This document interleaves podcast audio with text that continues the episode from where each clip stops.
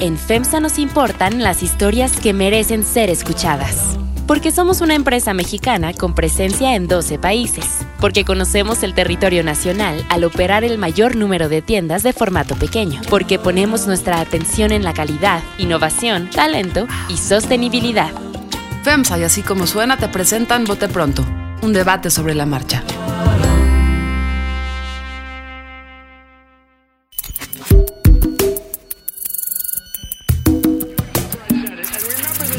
Carlos Puch, María Scherer Ibarra, Ignacio Marván Laborde, Jesús Silva Herzog Márquez. Este era uno de los grandes orgullos del gobierno de Peña Nieto, el gobierno asociado con la corrupción. Es que no sirve para hacer política. En Bote Pronto, un debate sobre la marcha. Bienvenidos a este Bote Pronto especial, y es especial eh, porque tenemos invitados que no tenemos eh, generalmente aquí. María Scherer, ¿cómo estás? Hola.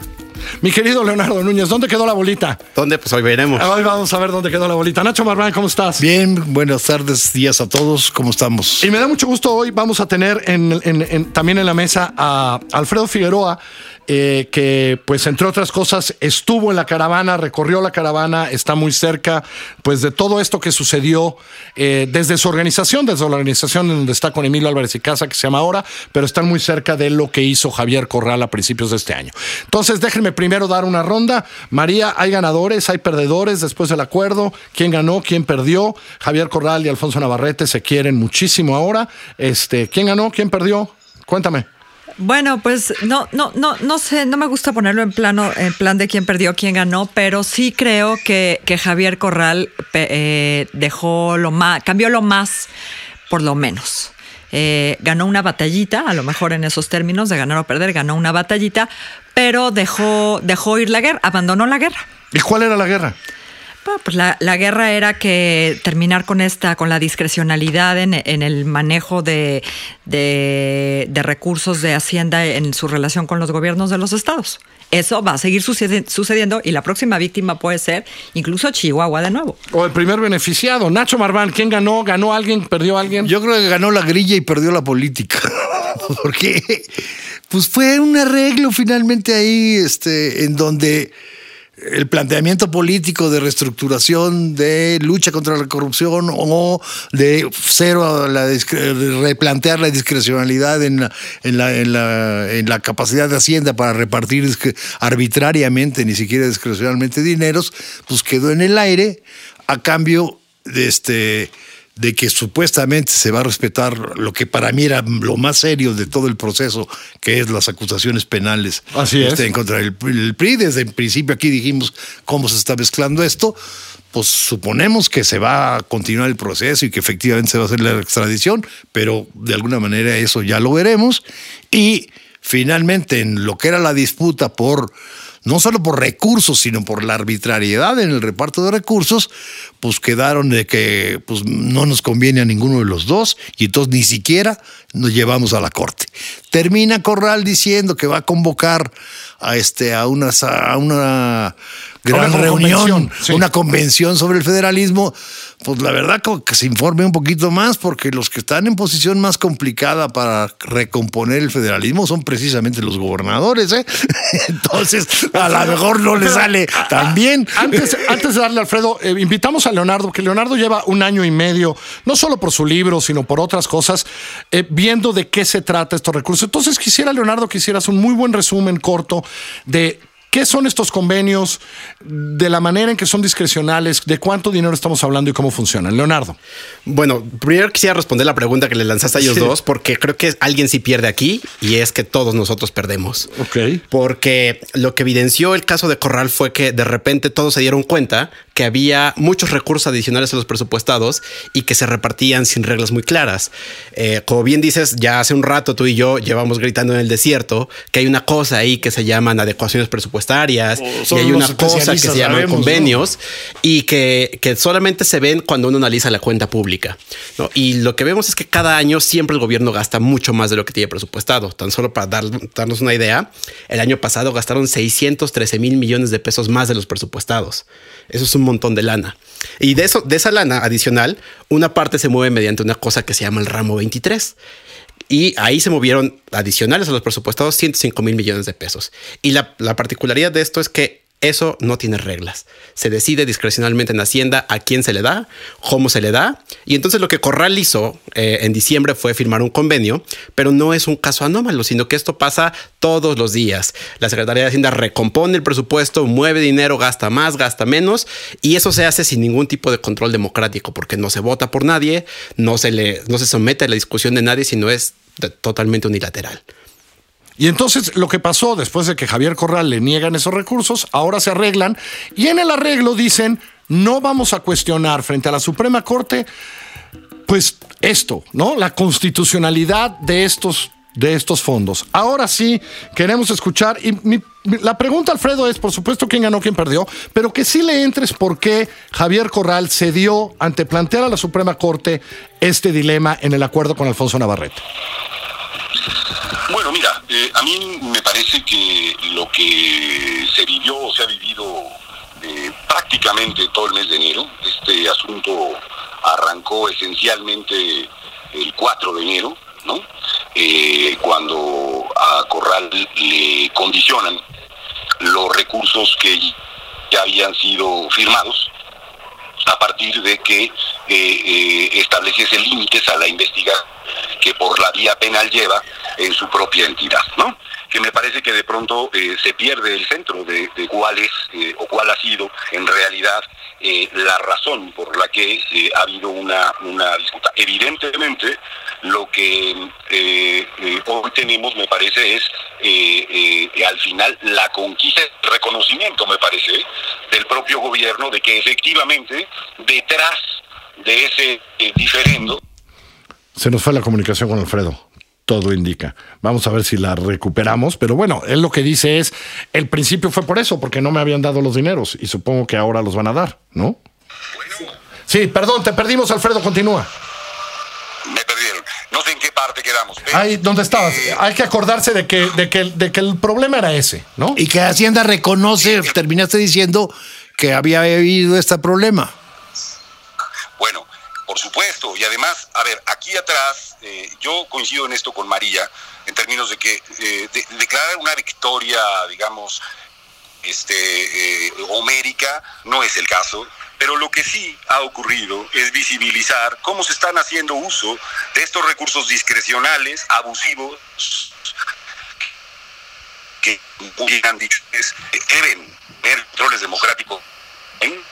El, el, el dado tenemos, cómo se condiciona a gobernadores, los silencios que hemos visto de gobernadores todos, de todos los partidos políticos en relación a esta discrecionalidad, eh, nos muestran, me parece muy claramente, que aquí en este tema, en el tema del uso de los recursos y del control político, hay algo que debemos eh, hacer, poner en, en, en el eje de coordenadas de la elección de dos mil dieciocho.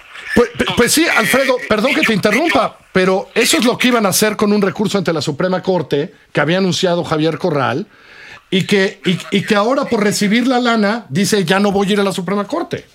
Bueno, es que tú no puedes establecer una controversia sobre algo que ya no tienes controvertido. Es decir, tú explícame cómo vas, es decir, no es que no es que haya una claudicación sobre este tema de la discrecionalidad. No sé si me estoy explicando. Eh, ese no es el punto. El, el punto es te pago, entonces ya no queda sin materia jurídica la posibilidad de que yo establezca una controversia. O... A ver, a ver, entiendo, Alfredo, enti entiendo la parte de derecho, es decir, si ya voy a recibir el pago, pues no puedo no puedo hacer la controversia. Pero pues es que eso lo, lo de y, no, y no lo debió de haber pensado Javier Corral cuando anunció en un discurso público que iba a hacer una controversia. Y no es el único estado al que le ha pasado, y no es la primera vez ni va a ser la última. Y lo presentó como una causa.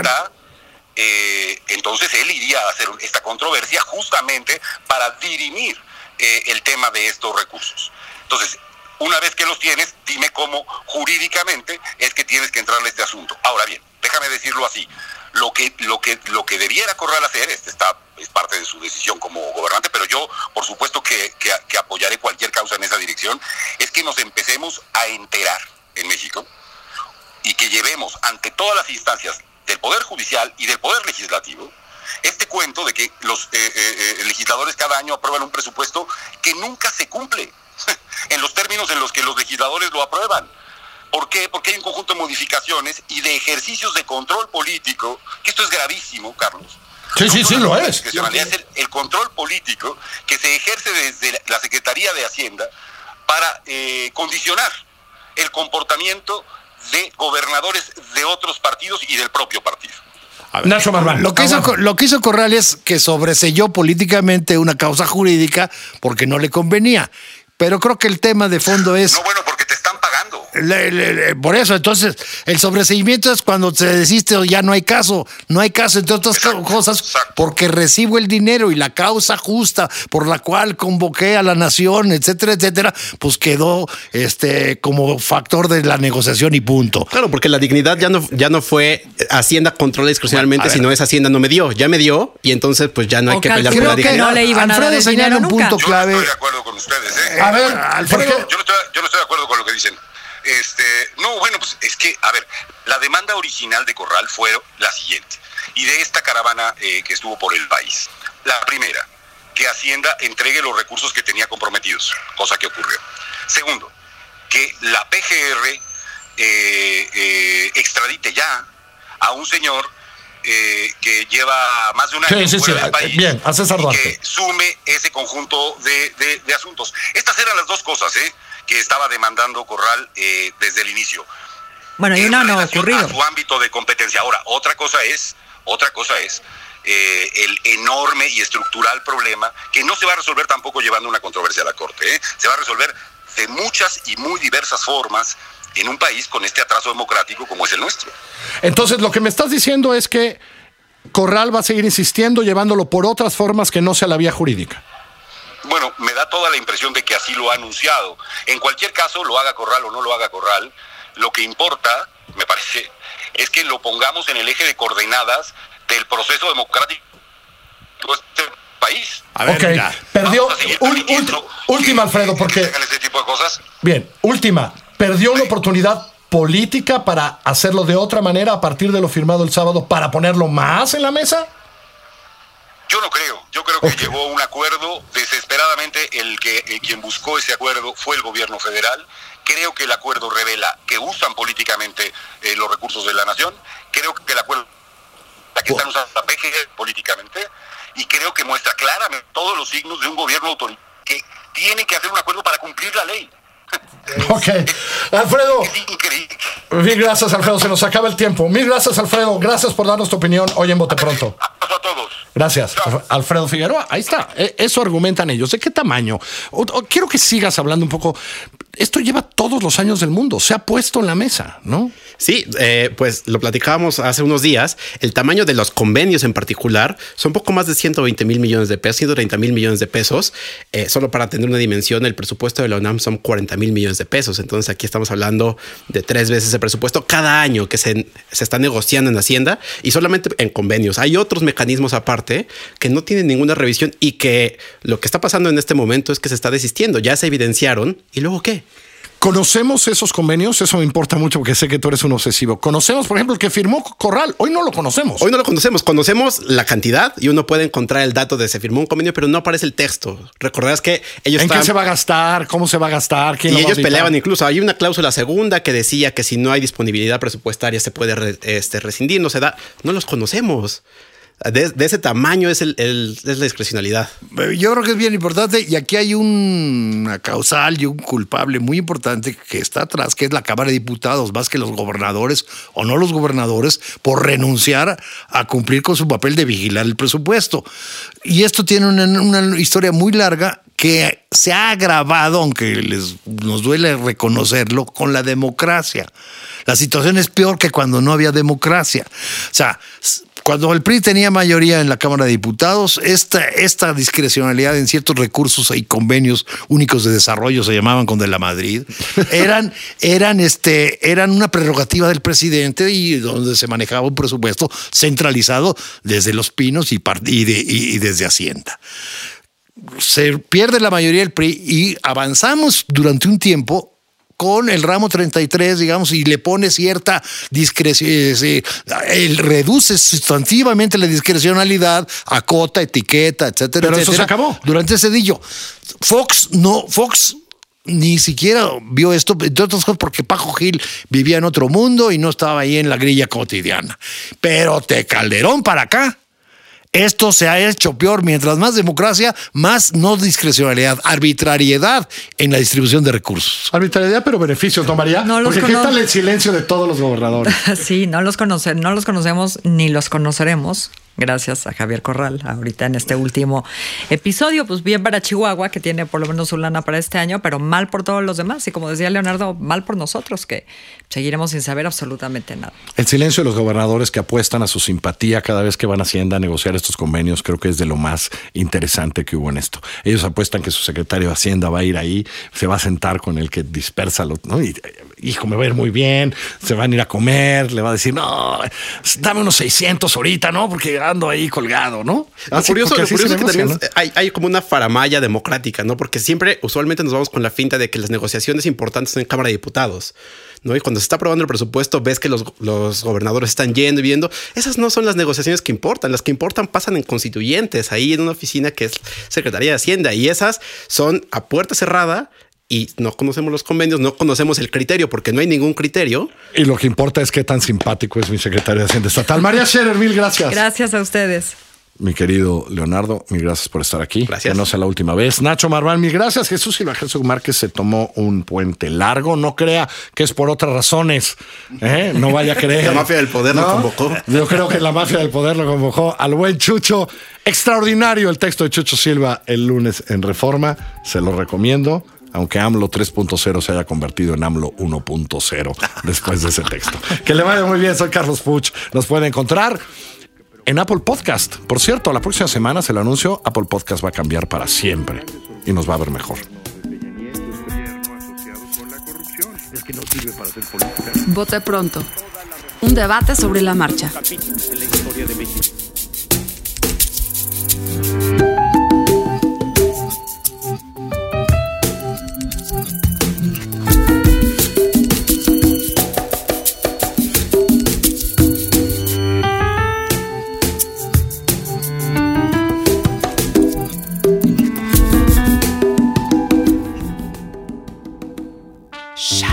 En FEMSA nos importan las historias que merecen ser escuchadas.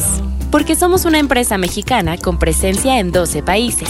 Porque conocemos el territorio nacional al operar el mayor número de tiendas de formato pequeño. Porque ponemos nuestra atención en la calidad, innovación, talento y sostenibilidad. FEMSA, y así como suena, te presentan Bote Pronto. Un debate sobre la marcha.